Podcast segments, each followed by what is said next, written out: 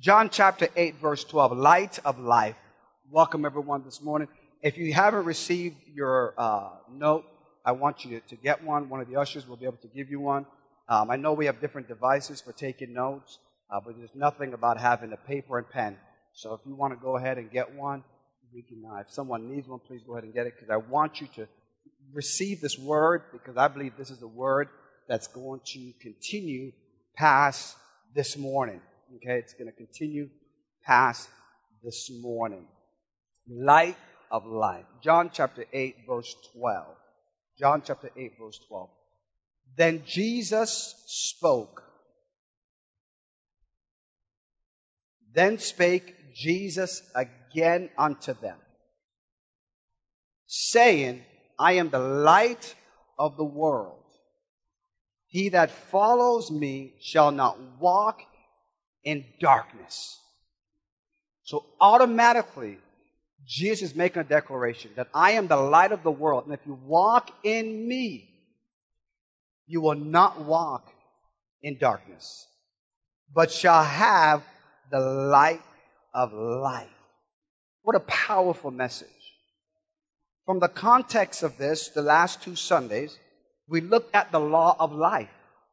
And we see that the story of this woman who was caught in the middle of adultery, it wasn't about the woman who was caught in the middle of adultery. It was about Jesus and how Jesus chose life, how Jesus spoke life, and how Jesus released this woman to live life. And here it is now that after he's declared this, the Bible says then Jesus spoke again. How many glad that Jesus is speaking again? It tells us that the first time, because of distractions, we could have missed what Jesus was saying. But how many are glad that Jesus has spoken again? Oh, come on, come on, come on. I don't know about you, but I'm glad that Jesus is speaking again. From the book of Matthew, sorry, the book of Malachi to Matthew, there was silence. But then God spoke again. And so in the midst of sometimes when things seem silent, uh-uh, hold on, hold on, hold on, because Jesus is about to speak again. And here he begins now, and he's declaring what I believe, this principle. Write this down, we're going to put it on the screen for you. He says, listen, if we want to be successful, if we want our light to shine, which is really the light of God in us to shine, if we want to be able to choose life and walk in success, he says we need to make decisions in the light of life, not in the darkness of the night. When he gave me that revelation yesterday, I'm driving and I'm meditating and I'm like, God, when I look over my life, and if you look over your life and the decisions we made that brought hardship, the decisions we made that brought regret, it was because we were making those decisions in the darkness of night. It's when the enemy was blocking all the blessings out of your life. It's when the enemy was taking all kinds of hope away from you. And you felt that there was no hope and it was a dark place. But how many know that darkness is simply the absence of light? There's no such thing as darkness. Darkness is the absence of light. And so what happens when you find yourself in a dark place is because the enemy has blocked out the light of life. So when you leave this place and from now on until you go to heaven, I'm going to make decisions based on the light or the revelation of life. So in other words, what he's saying is this, light and life. Light is life. And so he said, I'm not only giving you the revelation for things to grow, I'm also giving you the source of how things grow. So when you make a decision, understand that God is your source. So just like the prophet Elijah, who spoke prophetically over a nation, and the things dried up because there was no rain coming from heaven, and he had to live under those same conditions. He prophesied, he made a declaration of God's promise, and he had to live under those conditions. And oftentimes we make declarations of the goodness of God in dark places. Oh. And it takes a lot of faith to speak life in some things that you think are totally dead.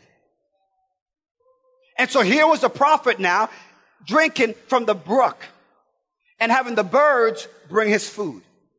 But what do you do when the brook dries up and the bird don't come anymore? It's okay when the brook is flowing. And it's okay when the birds are flying. But what happens when the brook dries up and the birds stop coming? Do you still speak God's word? But how many know that God spoke again? Come on, somebody.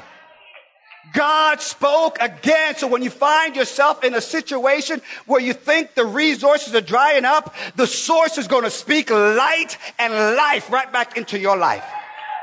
You ought to give God praise. How many can testify to things that dried up in your life?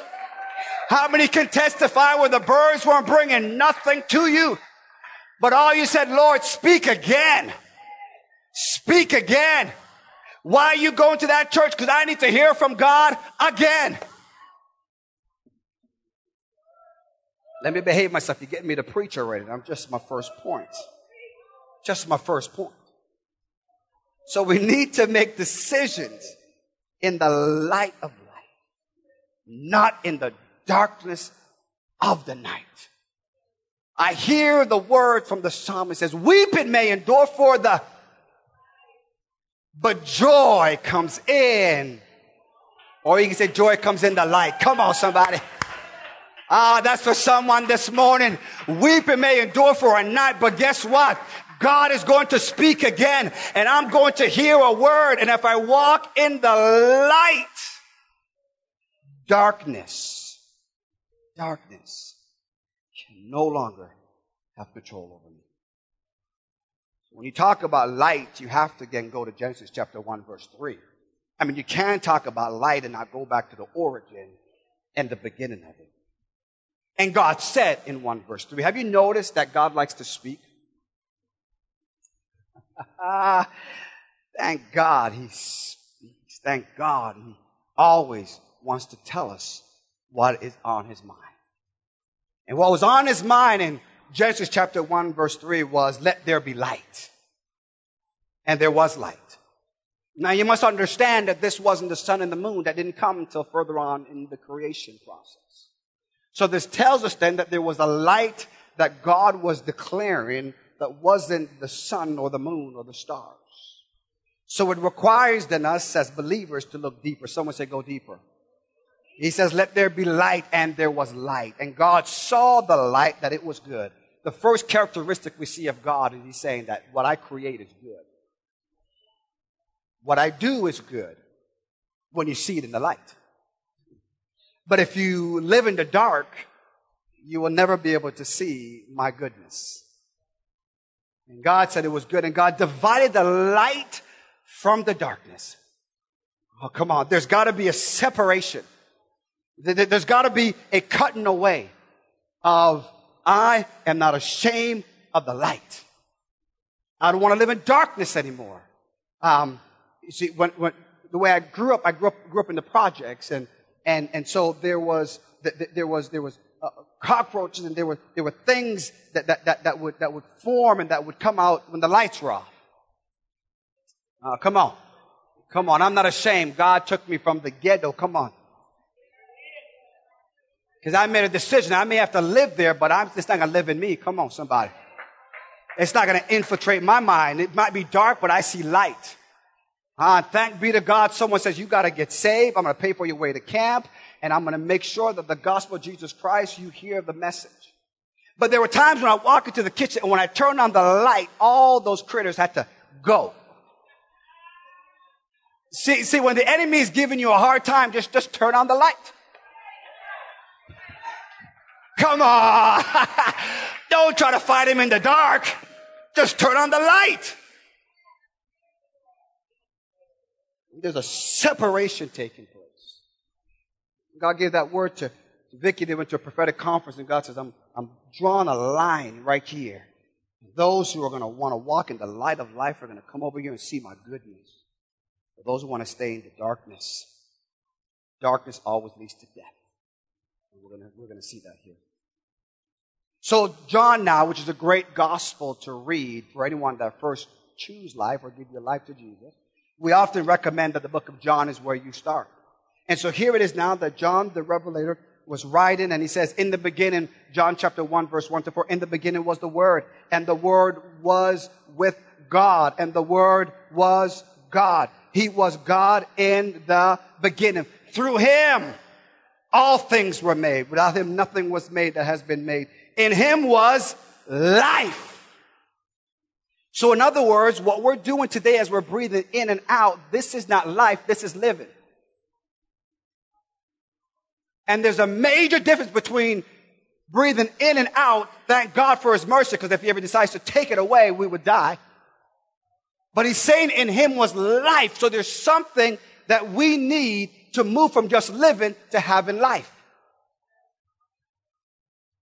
That's why people can come into church or you can talk to your coworkers, your friends, and they're living and you can tell them many things, but until they actually receive life, they're simply just living. And he says, then that life was the light of all mankind. The light shines in the darkness and the darkness has not overcome. In other words, there is nothing the enemy has. There is nothing you and I can go through that can overcome the power of the light. So light of life in John chapter 8 verse 12 is that you know no matter what you are facing, face him. And we're going to get to that in 2 Corinthians 4. You're going to see how we must look in the face of Jesus Christ to see light and life. So when I make, let me jump ahead. Is that okay? Because y'all are pulling me to jump ahead. So here it is now that if we look at the revelation or the face of Jesus Christ, when we make decisions, we make decisions in the face of Jesus. So we now, it's not, wasn't just a cool saying, what would Jesus do? It literally becomes a way of living. So what would Jesus do? And so I look into the light of life. That's what he would do. That's what I'm doing. Because he only did what he heard the Father tell him. And so this is what he wants us to understand. That the light is going to shine in the darkness and the darkness cannot overcome it. So my first point there in your notes is this. A, living in the world. Living in the world. Believe it or not, the fact that you're born, the fact that you're breathing, you're living in this world. And so 1 John 2 verse 16 tells us the conditions, the systems, the, the, the culture of this world. And John says, for all that is in the world, he's not talking about mankind now. He says, for God so loved the world. We're not talking about God's love for the world. We're talking about living in the world, in this system. And he says that all is in the world is the lust of the flesh, the lust of the eyes, and the pride of what?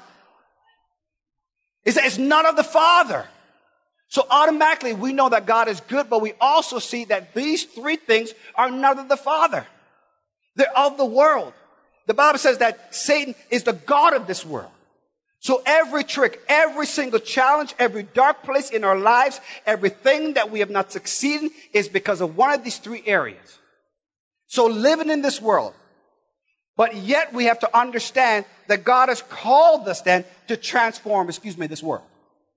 So we have to understand what it's like to live in the world or living in the world, and we have to try to understand how life is supposed to be lived in the world.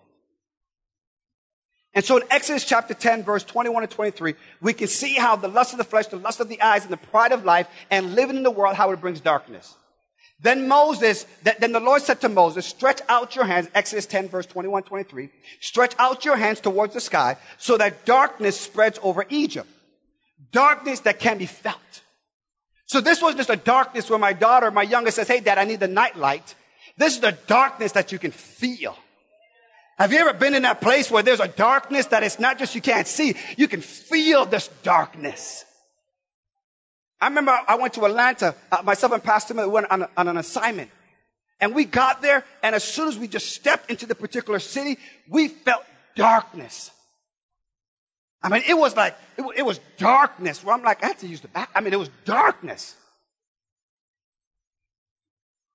Too much information? Okay. But, but, but you see, see, see, when you feel darkness, you gotta, oh, let me stop that.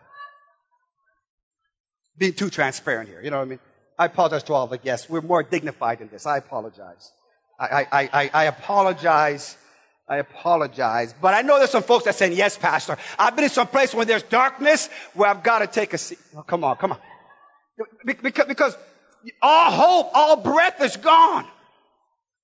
And you're in this place of darkness. The culture and, and what is happening. It's dark.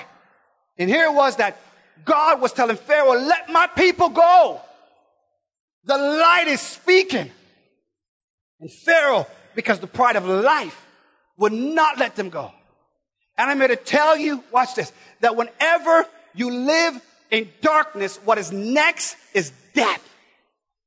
This was the ninth plague that was afflicting the people in Egypt.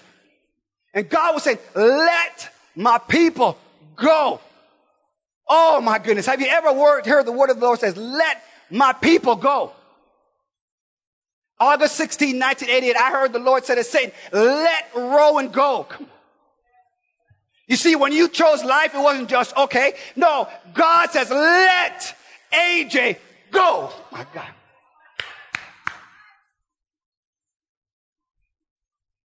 When you chose life, what happened that you weren't aware of was God says, let them go. Woo, come on, say it. Let Wendy go. Come on, somebody. Come on, come on. Ah, darkness has got to let you go. When you find yourself feeling this darkness, know that God is making a declaration right after that.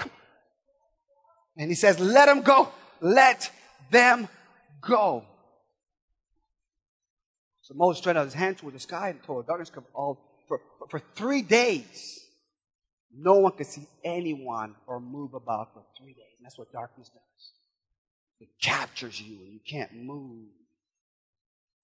Though you're living, you have no life. In this darkness, nothing can grow. Nothing can flourish. Nothing can blossom. The most powerful nation at the time was brought to its knees because God says, let my people go. And any nation that when God speaks does not answer, trust me, death is next. So for this nation, if you love this country, we need to make a declaration. Let my people go.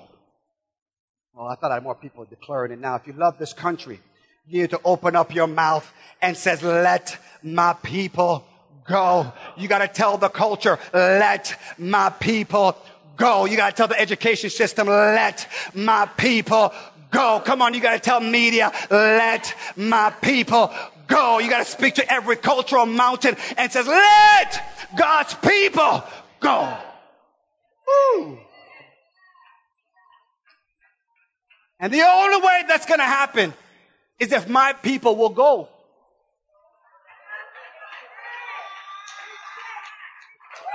Come on, that gets at least a little bit of this. Come on, that gets a little, of Michael. Come on, come on. Come on. We gotta let, you gotta go into those cultural mountains and you gotta let them know the light has showed up. Oh, my God. There it is, Holy Ghost. That's why we can't be ashamed. We're believing God, asking God for increase, and God wants to increase us. He wants to increase us for His glory. So if you are going to say, let my people go, you got to be willing to go. Mm. 2 Corinthians 6 verse 4 says, and what communion has light with darkness? There's got to be a separation. Stop living in darkness. Don't like darkness. Darkness is dangerous because after this plague, then came death. And so watch God now. He said, Pharaoh wouldn't let them go. So God says, okay, the tenth plague is the death of the firstborn. And God says, now there has to be death. And so he says, now sacrifice the animal and take the blood. Oh my God. Thank God for the blood. In some churches, you can't speak about the blood anymore. Come on, somebody. And that's why the enemy is infiltrating those places. But when you put the blood outside your door, mm, good God Almighty. And so here he says now, he says, he says, wherever I see the blood, I'll pass over. So those who chose life and were living behind the door that had the blood on it, they were able to have life. But those who didn't have the blood applied, No door can keep death from coming in.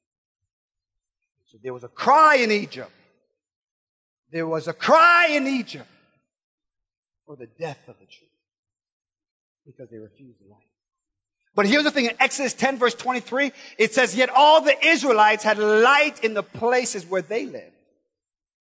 So while there was darkness in Egypt, there was light in Goshen where the children of Israel were placed by the sovereign hand of God.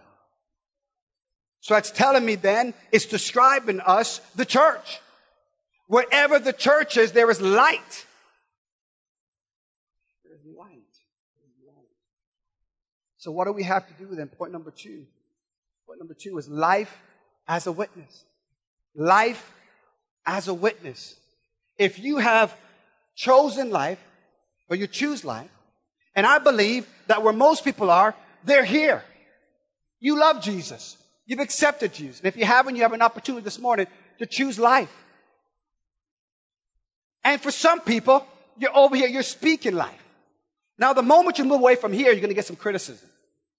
Because people are going to say it doesn't take all that. Once you've chosen life, just check, check it off your box. But when you start speaking life, I'm talking when you see the conditions and you speak to your finance, folks will think you're crazy talking to yourself. because you can't live life without speaking life. And you can't speak life until you've chosen life. And so if we want to live life as the light, we have to speak life. And so here it is now that John the Baptist now came as a witness to the light. He came as a witness to the light. The Bible says in John chapter 1 verse 6 says, there was a man sent from God whose name was John. I want you now in your notes to put your name there. There was a man or there was a woman sent from God whose name was, and you put your name in there. That's how it works. There was a man. There was a woman sent from God, whose name, and put your name there. So if you have chosen life, if you choose life, put your name there. Don't be ashamed to say, God has sent me here to bring light in this darkness. To know that you have been chosen by God is absolutely awesome. It's awesome.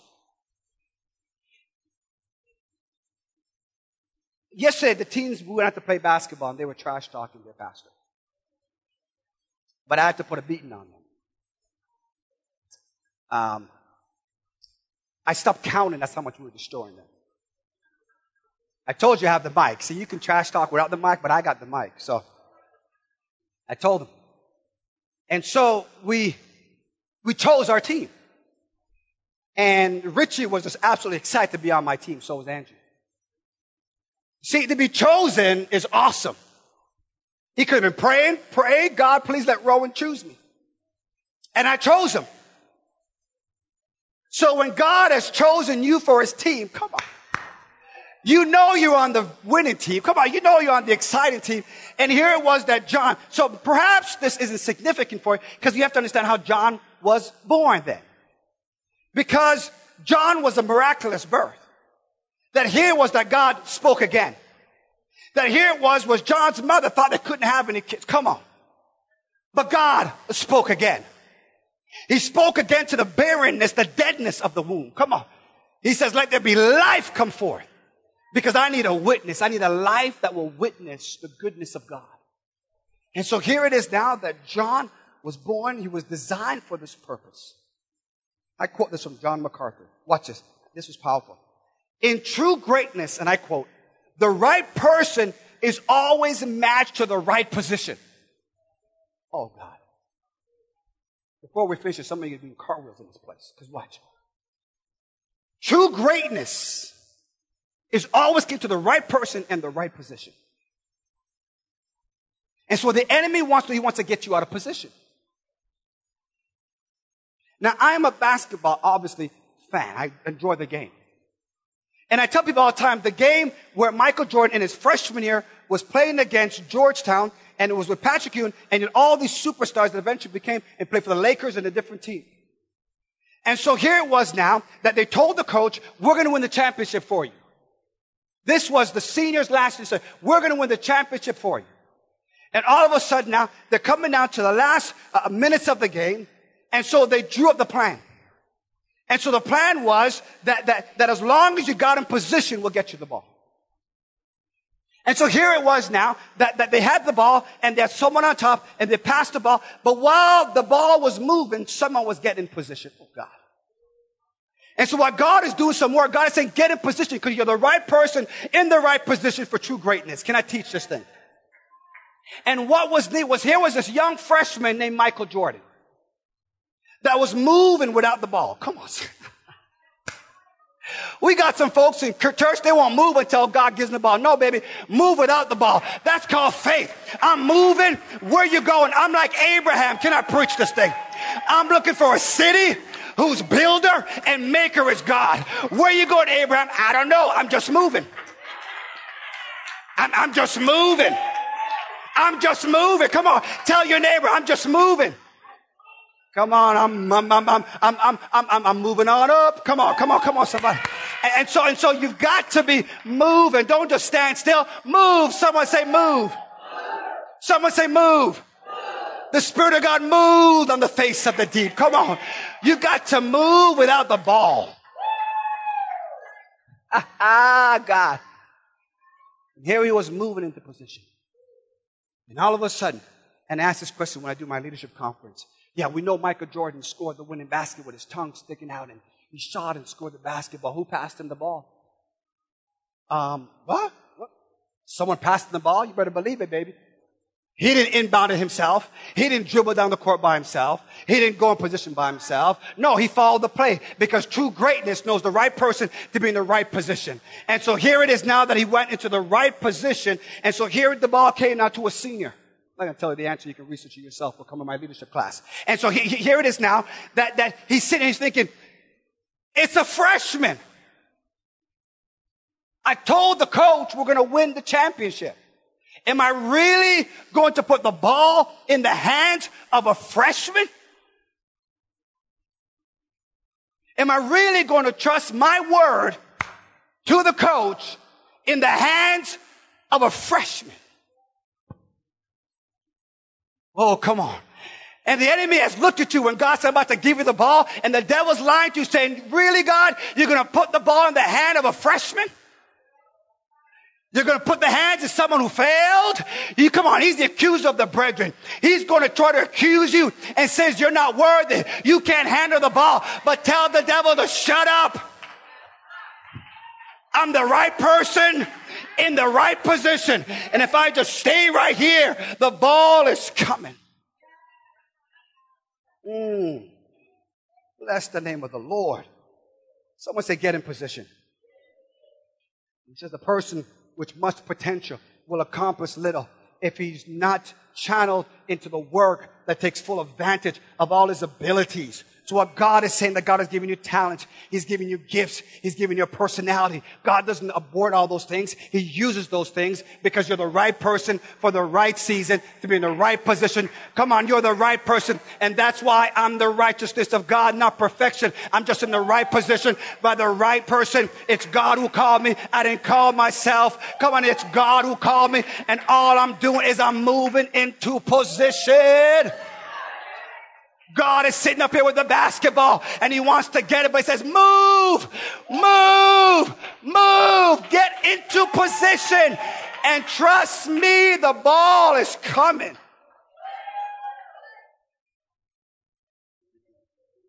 Oh, that was God. And so here it was. Michael Jordan went on to be this famous multi-billionaire basketball player. And the person who passed him the ball got an NCAA championship ring. From our perspective, we would think he wasn't successful. But he was because he kept his word. He kept his word to. And that granted him success. And God knows I'm keeping my word to you. That if you walk in the light, you will not walk in darkness. Because I want you to be my witness. So once you choose Watch this now. So it says, He came as a witness to testify concerning that light, so that through him all may believe. He was not the light. See, see, he was not the light. He only came as a witness to the light. The true light that gives light to everyone who's coming into the world. So, so let me leave this with you real quick. Let me leave this with you. When we find ourselves in dark places, we often ask the hardest questions. And so what we have to understand is how to ask questions in the right season of our lives. So let me bring it through this. Watch. So, so, so if you ask the wrong questions in the right season, you're like Job's friends. Job was in the right season. They were asking the wrong question. So God finally says, Oh, let me ask you some questions. So that's Job's friends. They'll ask, or you might be Job's friend. Or you might be Job. Asking the wrong questions in the right season. Or, this is what we need discernment for. We ask the wrong questions in the wrong season. That's typically the enemy masquerading as light.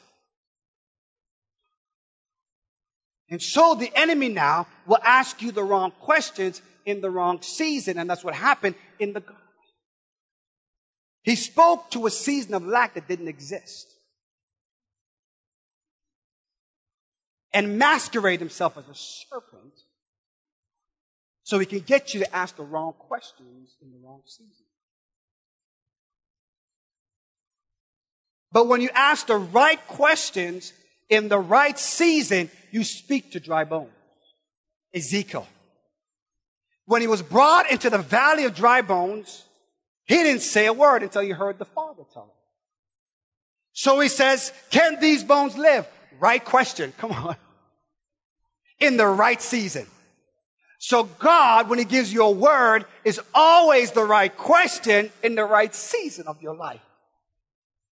And so here it is now that John the Baptist, because he became as the forerunner for Christ, got to a place in his life. And I'm telling you, this women's conference, you don't want to miss it at all, you ladies. What God has given to me and what's going to be released through the speakers is you're going to understand the seven letters that will literally, literally shift this nation. And as I was preparing, I was like, God, we can't charge 10 bucks, but, but we're feeding them. I said, but I want everyone to be able to come because I don't want money to be an issue. He says, but you're feeding them. I'm like, okay. Then God finally told me, Rohan, you're concerned about the numbers, aren't you? He says, those who will be there will be there. And he said, now after I've settled that, I'm here to tell you it's going to be such a prophetic. These seven letters are so prophetic. And I'm here to tell you we already see it happening in the world. There's a movement that began, but the enemy is asking the wrong, sort. the, enemy is allowing people to ask the wrong question in the wrong season. And it's perverted. But God is saying now that when these sisters come together, good God Almighty. Let me just give you a preview. Can I give you a preview? There are four kings that altered a nation because of four ladies. Not the men, the ladies. Altered a nation. And the question is, two of these ladies need the seven letters. When you recognize these seven letters, it is absolutely going to shift your life. Commercial break is over. So watch this now. So John the Baptist now, he gets to a place of where now because he was speaking to the nation, they arrested him. Because he wasn't ashamed of the gospel of Jesus Christ, they arrested him. And I'm going quick. And so here he is now. Now when John heard in prison, so John is in prison because of the prophetic voice. And John is now in prison, the witness, right? This miraculous person. He's in prison. He's in a dark place. Prison wasn't like they are now in America. This was prison. It was dark. And he's asking the question, are you the one to come or should we look for another? So John's question was this. The life of a witness. There are times when you say yes to Jesus. There are times when you say yes to God and you step out with boldness and you find yourself in a prison. The question you're asking is not necessarily a question of doubt. You're asking this question.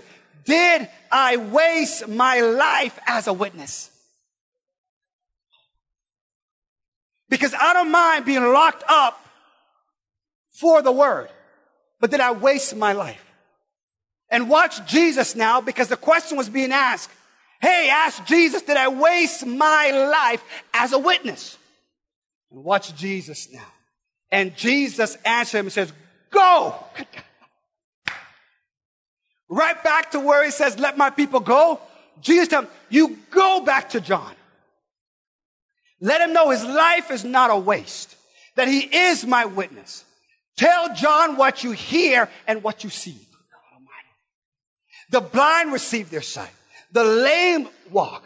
The lepers are cleansed. The deaf hear and the dead are raised up. Another kingdom, John, has entered into this atmosphere. And here's the evidence of it. And he said, blessed, empowered is the one who's not offended by me. So he's saying this, that when you find yourself in a dark place and you're wondering, God, did I waste my life as a witness? God is saying, no, baby, no.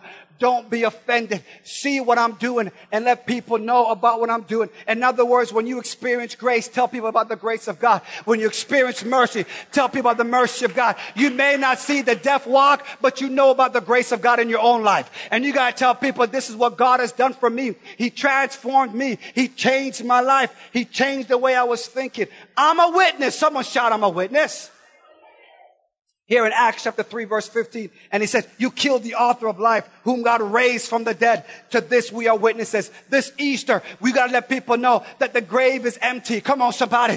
The grave is empty. I've witnessed it. Wow. By the Holy Spirit inside of me that I know that the grave is empty. Susan went to Israel and I probably I don't know if you went to see the tomb, but I know that it is empty. Come on, somebody. She was an eyewitness to the very thing that we are giving our lives for. It's worth your life being a witness for the King of Kings and the Lord of Lords. Someone shout, I'm a witness. Tell Nike, stop stealing our slogans. Come on. When LeBron James came on the scene, they were like, he's, you gotta witness him.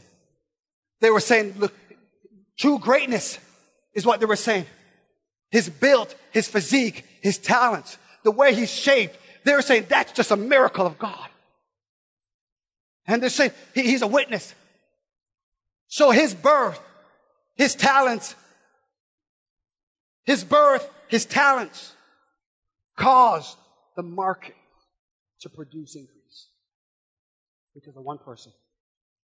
Because of one person. So I, I tried to get one of the shirts. I was going to wear it today called Witness. They're not out yet. But his shoes are out. Very expensive. Just have the word witness on them. So I'm like, listen, man. Nike, quit taking, like, just do it. Quit taking our shoes. Because even the word Nike in the Greek means overcoming means victory. The word Nikio, it's, it's a Greek word, and they got a hold of it. Don't understand the power of marketing. Understand? My, my, my final point is this the word of life. The word of life. So we have to speak life. John the Baptist, he chose life. Now we have to speak life, the word of life on Now, Philippians chapter 2, verse 14 and 16. Philippians chapter 2, verse 14 and 16. When you find yourself having to be a witness, you're not ashamed of the gospel of Jesus Christ. You have to speak the word of life. Philippians 2, verse 14 and 16 says, Do all things without complaining and disputing, that you may become blameless and harmless, children of God without fault in the midst of a crooked and perverse generation, among whom you shine as light in the world, holding fast the word of life so I may rejoice in the day of Christ that I have not run in vain or labored in vain. Interesting statement I want to make. I don't believe this was just totally directed to the people that Paul was leading and growing in the church of Philippians. I think this is for pastors. And so Dietrich Bonhoeffer, one of the great theologians, in his book Life Together, the classic exploration of Christian community, made this statement, I quote. And this hit me real hard.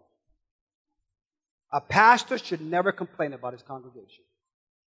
Certainly never to other people, but also not to God. A congregation has not been entrusted to him or to her in order that he should become its accuser before God and men. Wow. Okay. A pastor should never complain. So here we're asking the people of God, don't complain, but here pastors are complaining. And he's saying now, we should never complain about our congregation. Certainly never to other people, but also not to God. A congregation that has not, a congregation has not been entrusted to him in order that he or she should become its accuser before God and man. Ooh, my God. So here's what we need to do then. Here's what we need to do. So how do you get to a place of where you don't complain and dispute? How do we do that? First thing, you have to hold your gaze. So the Word of God, watch this now. The Word of God, you have to hold your gaze. Everywhere it goes, you gotta look at it. I can't complain because I have to speak life because I'm looking at life. I'm holding my gaze. I'm holding my gaze. Second thing you have to do, you have to hold your position. Hold your position.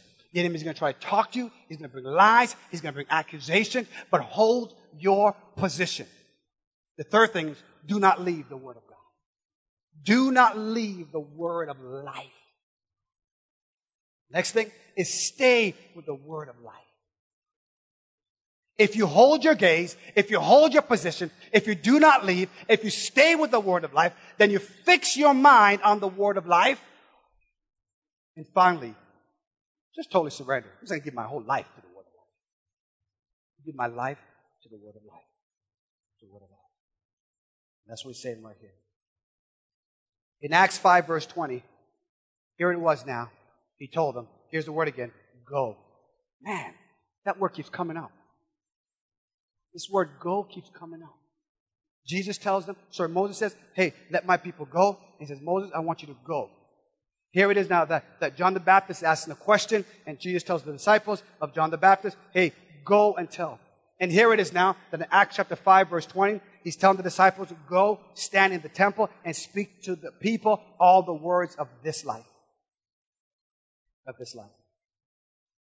Let me fix this and then I'll launch you out of here and go is this. I hate labels. When you label somebody, you put limits on them. Stop labeling people. We, we gotta, labeling. Stop labeling. And so one of the things that's been labeled is this, this concept called the, the, the word of faith movement. I don't even know what they mean by that, honestly. Perhaps my, my ignorance or whatever. And so I, so I looked at the scripture in Acts 3, verse 16. And we don't have faith in faith, we have faith in God.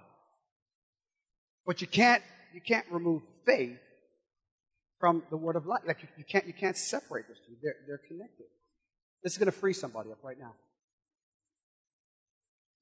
So in Acts 3.16, I believe the apostles gave us the, the, the, not the birth of the word of faith, but He gave us how to live the word of faith.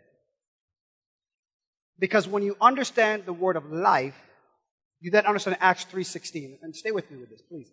And it says, and his name, and his name, by faith in his name. It's not faith in faith. It's faith in the name of Jesus. The word of life.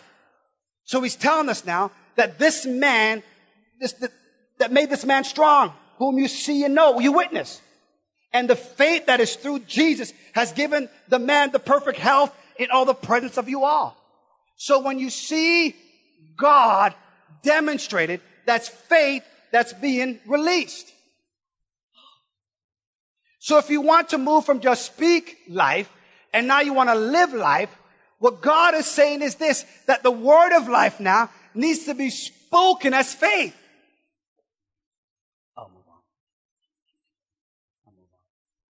Because the enemy wants to abort a movement that brings freedom because of our limited way of thinking because of a label. So, and so, we, we, we let's not be, let's not label ourselves. We are the children of God. And so, we then walk in the light as He is the light. And we can't walk in darkness. So here it is now. Here it is. Now launch you with this. After all of that, after all of that, the last thing is this. Live life. Ready for this? Live life. Live life. How, Pastor Ro? How do I live life? You live life. So let's go back to my first point. Living in the world. That was my first point, right? And we see it's the lust of the flesh, the lust of the eyes, the pride of life. So he says, but Pastor, I'm living in the world. How do I live a different way? And so we ended now. He says, live life. Take the same two words in the. So you getting that? So we began by saying living these two words in the world. Now we're saying live life in the light of life. That's it. He said in John chapter 8 verse 12, he says, I am the light of the world. Oh God. So even though there's these things in the atmosphere that's happening, he's saying if you live life, me, in the light, me, of life, me, it's all about me.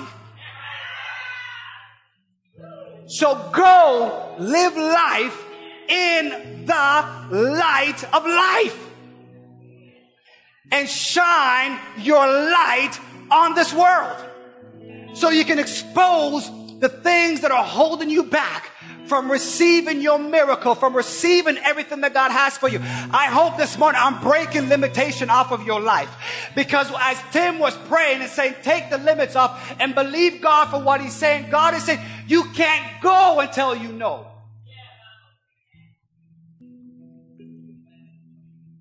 Second Corinthians so in Psalms 21, he says this. He says this for those of you who, uh, how many of you here this morning, you want to live life in the light of life? Show your hands. Don't, don't be saying, you want to do it? You want to do it? Okay, watch, watch. Psalms 27 verse 1. The Lord is my light and my salvation. Who shall I fear? The Lord is the strength of my life. Of whom shall I be afraid? My God, you got to step into darkness. It says, the Lord is my light and my salvation. Whom shall I fear? The Lord is the strength of my life. Of whom, look at, he changes. Who shall I fear and who shall I be afraid? Psalms 36 verse 9. For with you is the fountain of life. Psalms 36 verse 9. Psalms 36 9. For with you is the foundation of life. In your light we see light. Oh my goodness. And finally now, 2 Corinthians 4 verse 6. For God who commanded the light, 2 Corinthians 4 verse 6, to shine out of darkness, shine into our hearts, to get the light of the knowledge of the glory of God in the face of Jesus Christ. Go! Go! Life as a witness. Go! Because now you know the face of Jesus Christ. Go and show my glory.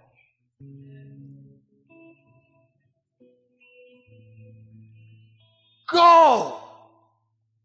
On mark. Get set. Go. Ooh, Every head bowed, every eyes closed. I don't know if y'all like this. And I think I do. But I watch this.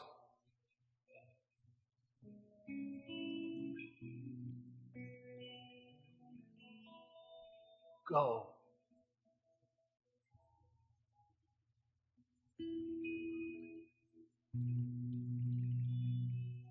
Go.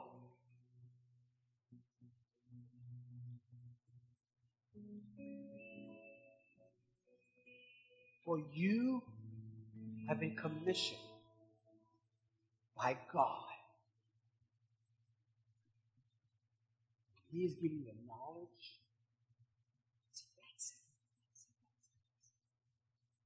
Even the very thing that you're going to ask God for is because God has given it to you. So open up your mouth and speak life and live life in the light of life. If you're here this morning, say, Pastor Ro, I'm living, but I don't know life.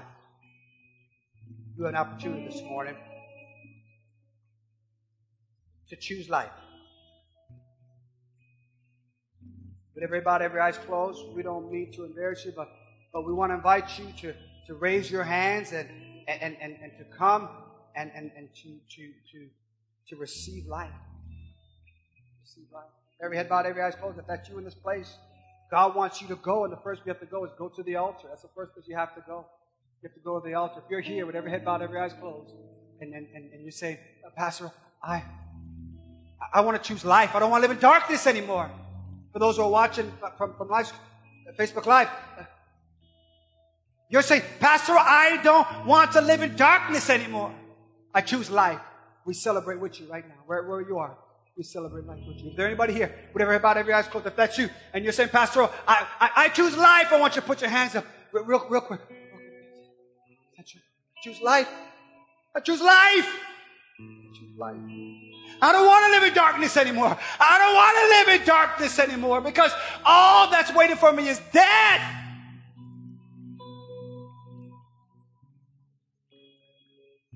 Father, those who raised their hands have chosen life. We thank you for them. Now, 60 seconds. I know there are people here. Today is your commission. You are the right person. You got to get in the right position. Go! Say with me. On marks. Get in the starting line. Come on, come on, that's it, that's it. See the finish line. Don't be distracted because if it's a false start, you get disqualified. On your mark. See the hurt. See the despair. See the depression. See the darkness. Get in the block. Someone shout on your mark. Get set. See, when you get in the, in the blocks, you're like this.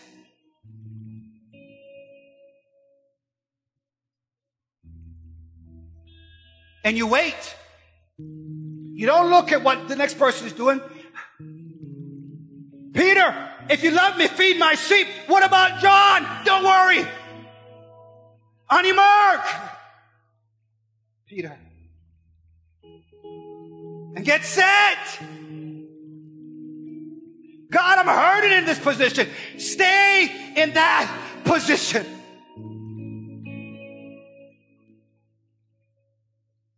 And now, saying, Go! You have your assignment?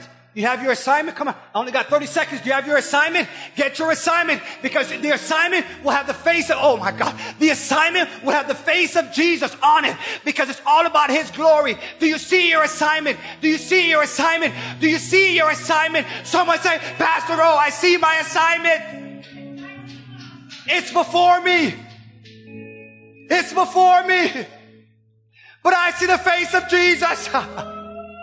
so I can run this race. Because I see the face of Jesus. And it's for His glory. If you have an assignment, before you feed your stomach, I want to feed your faith. Come on. I need 60 seconds. For those who heard the gun go off, go! I want you to come. Come on. Come on, you got your, go! I want you to come. I want you to come to the altar. Go! On your mark, get set, go! Come on, come on, come on, come on, come on. See the face of Jesus. See the face of Jesus. See the face of Jesus. See the face of Jesus. See the face of Jesus. Look at life. Come on. Look at life on your mark. Here am I, Lord. Who can I send? Who will go? Here she is, Lord. Here she is, Lord. Here she is, Lord. Here she is, Lord. Here she is. All my life, all my life, all of my life, all of my life, all of my life. I was talking to Kelly, our, our children's pastor, and I see I'm prophesying that our children's pastor. And I said, well, she's got to get licensed. I said, I said, Kelly, are you willing to give your daughter back to God? Are you willing to give her your entire life? What he's asking of you and what he's asking of me is I gave my life for you so you can give your life to me.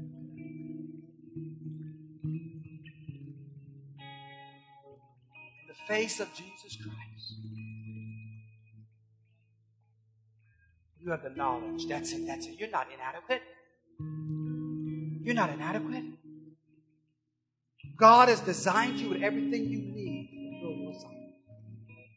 by His strength. It's by His strength. It's by His strength. Yeah, that's your name. It's by His strength. It's by His strength. It's by His strength. It's by His strength. And I don't know what season in your life you're in, but ask the right questions. Only you know, Lord. So I won't speak until you tell me the knowledge of Jesus Christ. So it's your glory. Only you know if you're in the right season. That's what God is speaking to you this morning. Open up your mind. Says, God, only you know. I'm in a dark place. God, only you know. I'm in a this place. God, only you know. All I know is that you know and I'm going to go. So Father, bless your people. Bless your people now. Bless your people. One more time. Everybody in this building. One more time, say, on your mark. Get set. Go. Whew.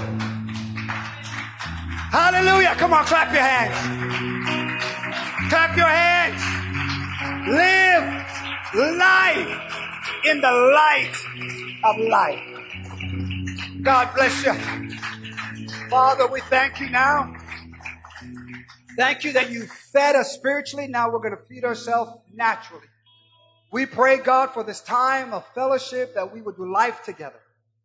And I pray as we are eating food that we will go around and ask people, Are you set? Now go. Go be the light that shines in the darkness. America, hear me now. America. Oh God. Oh God. Tell me, Holy Ghost. Only what you. We used to be the nation that would tell people to go and send missionaries to other nations. And now God is telling other nations to go sending missionaries to us. Let our light never go out, America. Let our light never go out. And the only hope for this darkness is the church. The only hope for America is the light that shines from the church.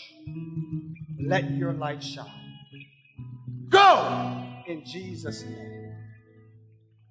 God bless your people, Lord. I speak a blessing over them. And I'll never be a pastor who will bring accusation against your people. I'll speak life. I'll speak life. I'll speak life. In Jesus' name. Greet one another in the joy of the Lord. God bless you.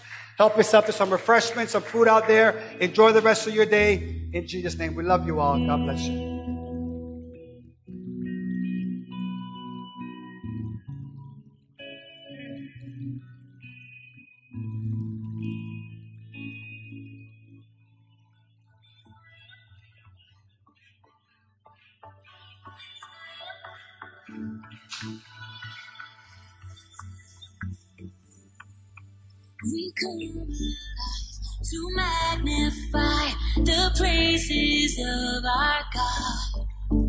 The rocks cry out if we don't shout the praises of our God. There's nothing that can stand.